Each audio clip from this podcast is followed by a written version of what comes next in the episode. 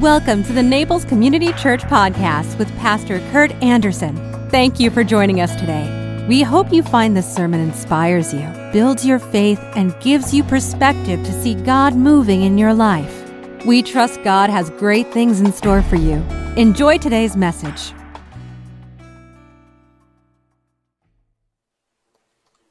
Well, our text this morning is a story that many of us kind of miss along the way. And that is that um, Jesus, after, after the temptation, started his ministry, started healing people and preaching, and he came out of the wilderness and went to other places, to Galilee, around Galilee, Capernaum, etc. And he was doing his ministry and he was building a huge reputation for himself, and then he decided to go home which was hometown of Nazareth, where everyone knew him. They knew who he was, they knew his family. Uh, their kids grew up with Jesus and they all played together in typical little community. But now they, when he returns, he's got a reputation. Before he was a just a young man in the home, in the community working for his dad and probably taking over his dad's work after his father perhaps passed away. We don't know what happened to Joseph. But then he comes back.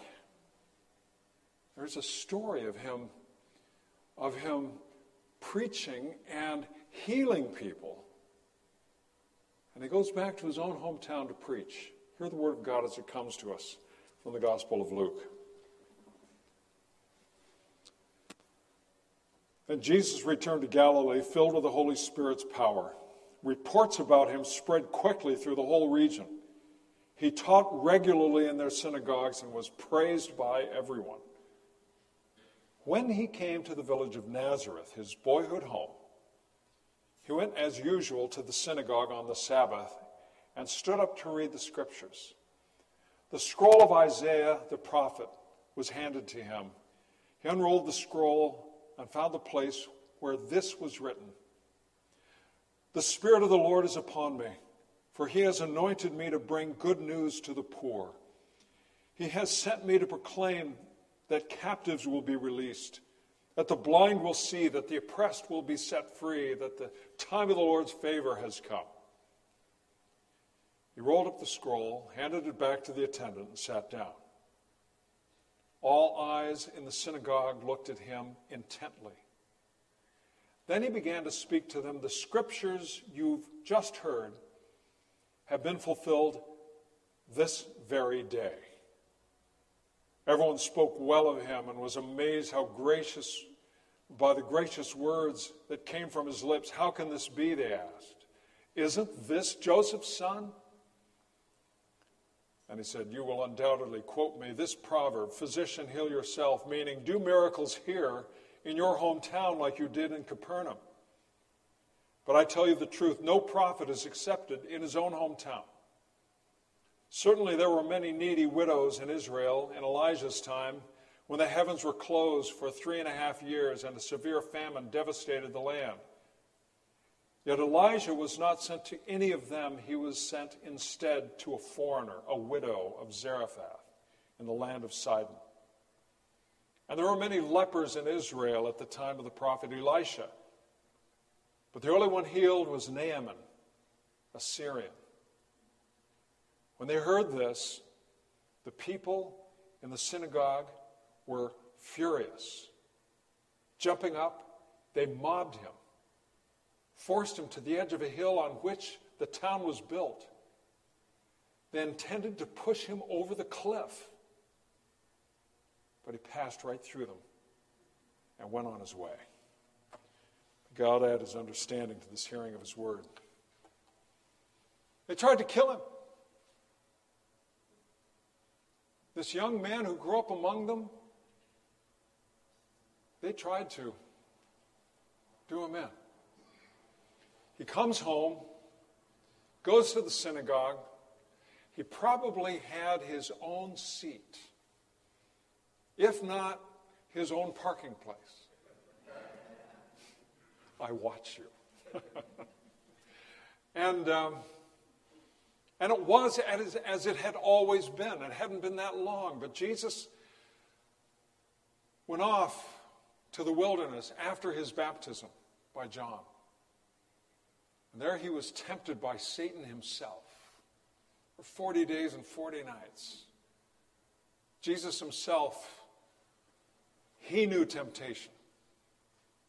Apostle James says that we don't have one who can't understand our condition. He was tempted in all ways as we are, but he really knew temptation because he didn't cave. Those of us who are tempted and cave, well, we don't really know the, the harsh realities of temptation. Jesus did. He came out as a man who had been anointed at the river, tested by the devil himself and then preached throughout Galilee. But what he didn't do, what he could have done, is go through town, wave his arms, and say, okay, everyone's now, everyone now is better. All you people with ailments, you're all clear now. Everyone with leprosy, it's all gone. If you've got some visual issues. You can't, you're, you're nearsighted and you can't see very well. You're all better now. Having trouble hearing, got tinnitus, you're all better. He didn't do that. One at a time. Jesus met people face to face, one at a time, and engaged with them, had a relationship with them. And his healing came forth from that relational touch that Jesus had with them. I got to say, a year ago, when we lost Mike Finkel, that was so tough for all of us. And I had the occasion to marry them both. And then at this time last year, got a phone call that Mike wanted me to come and see him. That's rare. Ordinarily, I just go to the hospital. But this man, this woman, the two of them whom I so deeply loved, and, and here we are having communion, they were a fixture for our communion time. And then a few days later, we lost him. An odd form of leukemia just came out of nowhere and grabbed him. Took this magnificent man down. Jesus was in relationship with his people. I'll say, having been a pastor of a very large church, actually several very large churches, this is far harder. Because I know you, I love you care, think about you, pray for you. This is hard. Jesus chose the hard way.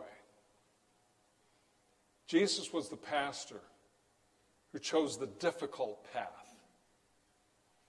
He chose the path of going one on one, one at a time. And he could see it in their faces when he was there in the synagogue. He takes the, the scroll of Isaiah and reads it. And he could see what their expectations were. He could see that they were wanting him to do what he had done elsewhere. But because he was a hometown boy, certainly they were going to get more benefits from Jesus than these other people. He had to remind him of Elijah, the widow of Zarephath. He, he went out from the household of faith and went to this woman who was in modern day Lebanon. And then the commander of the army of the king of Syria, Naaman, who had leprosy, Elisha. An outsider, once again, he gets healed of his leprosy, even though there are all kinds of people in Israel with leprosy. So Jesus reminds them that's not the way he does it. That's not, not the way God does it. You see, what Jesus did is he told them no. He said no to them. Now, The last temptation Jesus passed through was Satan offering to give him everything, give him the whole world, over which Satan reigned.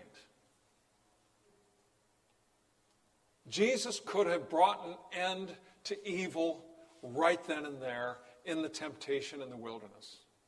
Satan offered to hand it all over to him. Jesus could have brought an end to all the hardships and difficulties that, that everyone goes through right then and there, but he said no to Satan. And that no to Satan was a way of saying yes to us. That no to Satan meant that our expectations might be unmet. When we pray to God, when we ask Him for what we want, well, He may just say no. It may not be just the way we want it. In saying no to Satan, he was saying no to setting up a, a grand utopia in the here and now. Bring it all together. As G.K. Chesterton reminds us, the, the best way to destroy a utopia is to establish it. And we know that from human history.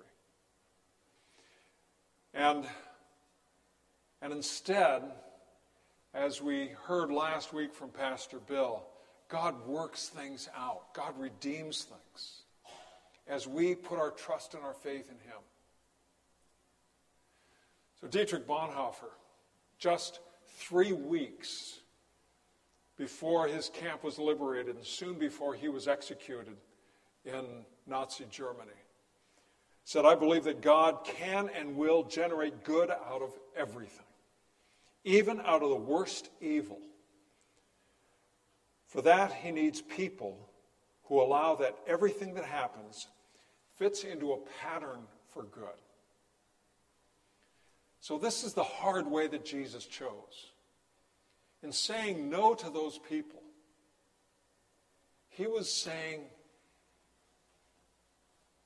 yes to a whole new way of understanding the nature of life and reality. That we will undergo hardships and difficulties, and we know this. And our expectations are not at all what, what God necessarily will do. Because we ask, He will answer, but it may not be the way we want Him to answer.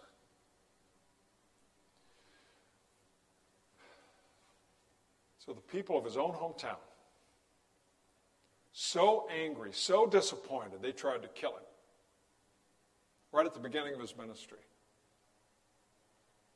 There are times when we get so mad at God, too.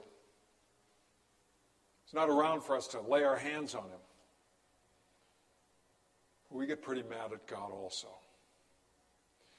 There was a pastor who was leading uh, a tour of people through some of the concentration camps of Germany. And one of the one of the tour leaders, a, a woman who was a part of that that whole entourage was not a, not a believer.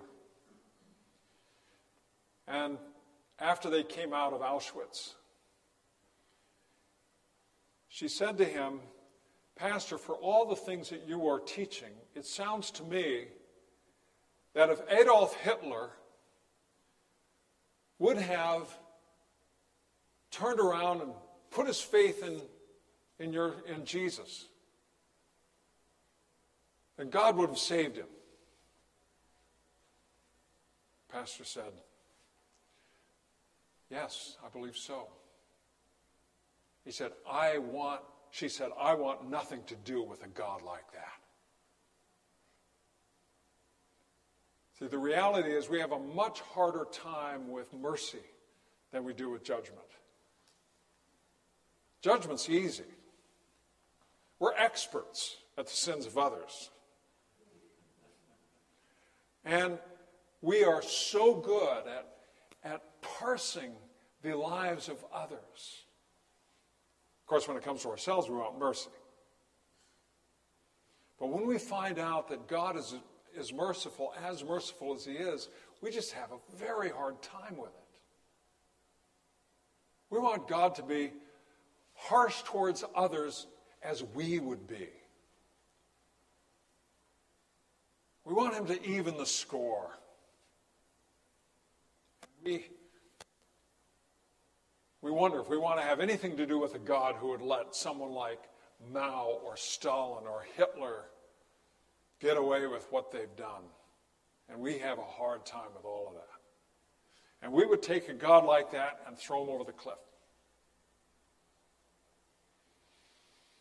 So we, we are met with a God who is tough, hard to understand.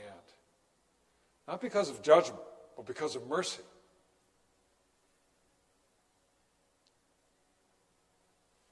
So, how is God present with us? How is it that God allows us to go through the stuff we go through?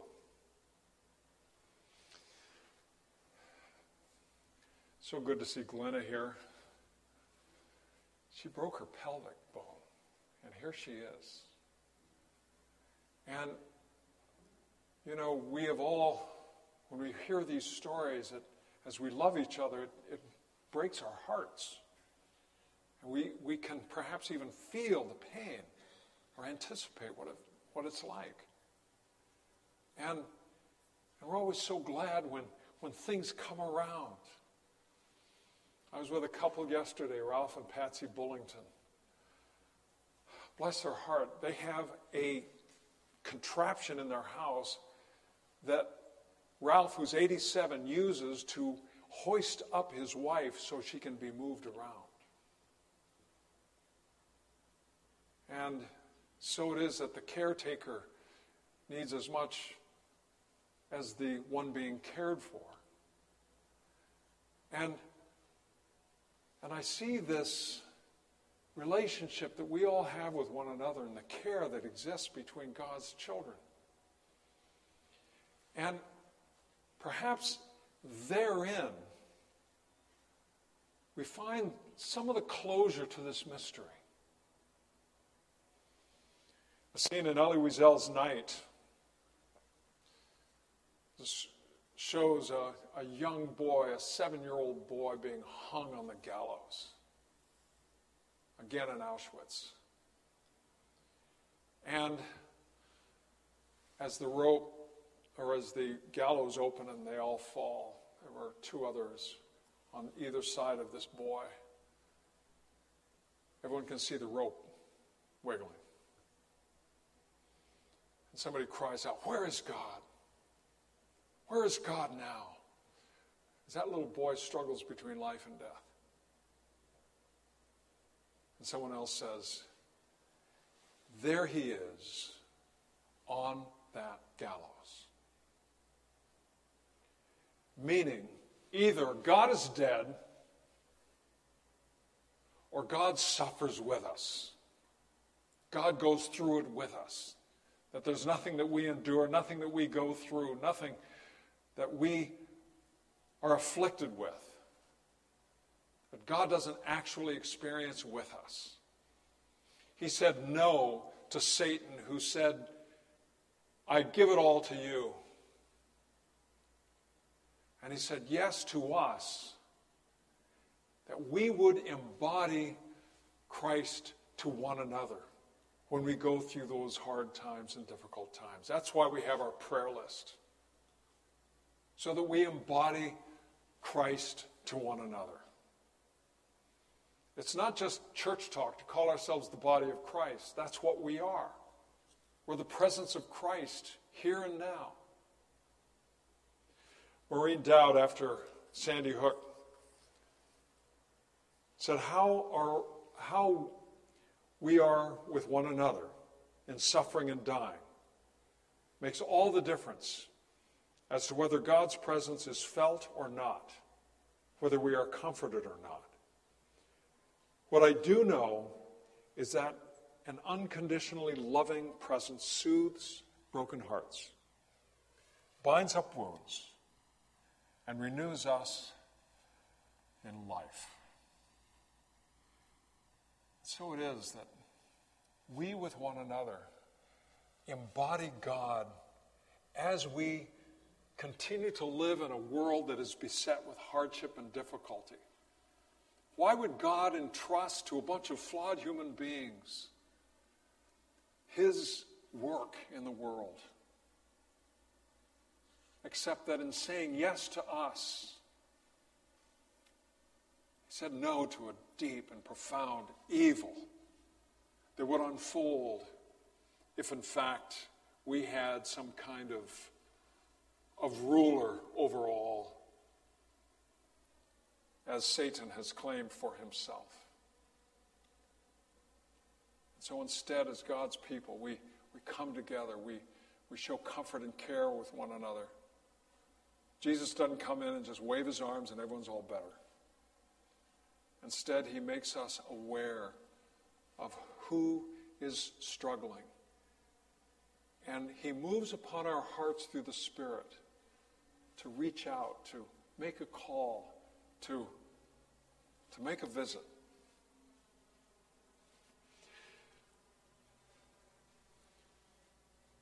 So, a couple years before mom died,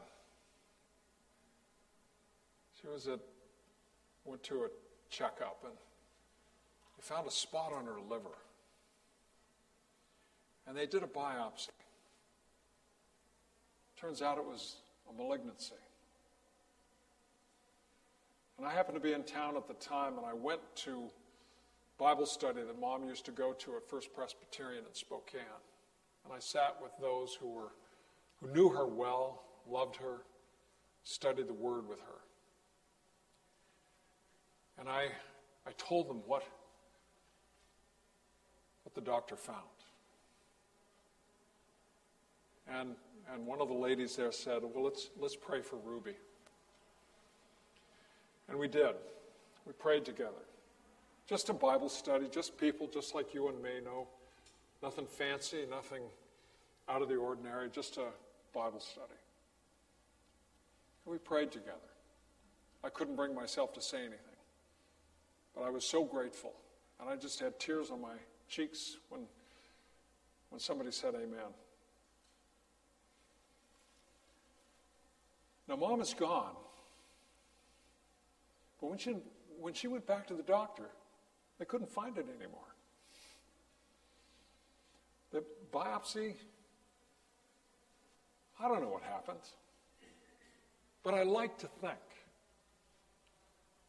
that God used his children, the body of Christ, to bring healing and wholeness at such a time as that. And when, when God does that, it's not something that makes us believe, as my dad wisely reminded me. It reinforces our faith.